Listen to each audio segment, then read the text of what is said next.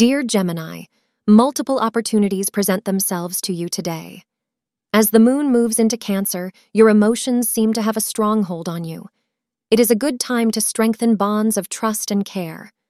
Recognize the significance of your loved ones and convey it to them by showering affection through kind words and warm hugs, suggest astrologers.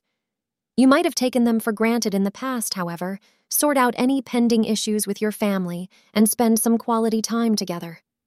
Today, the color violet will be lucky for you. The time between six p m and seven p m is auspicious. If your marriage is taking place today, beware that unnecessary arguments and frustrations do not crop up, as today some small hurdles in the area of romance are indicated. The influence of inauspicious planetary positions can lead to troubles. Try to create as much harmony as possible. Thank you for being part of today's horoscope forecast. Your feedback is important for us to improve and provide better insights. If you found our show helpful, please consider rating it. For an uninterrupted, ad-free experience, simply click the link in the description. Your support helps us to continue creating valuable content. Thank you for being here, and see you tomorrow.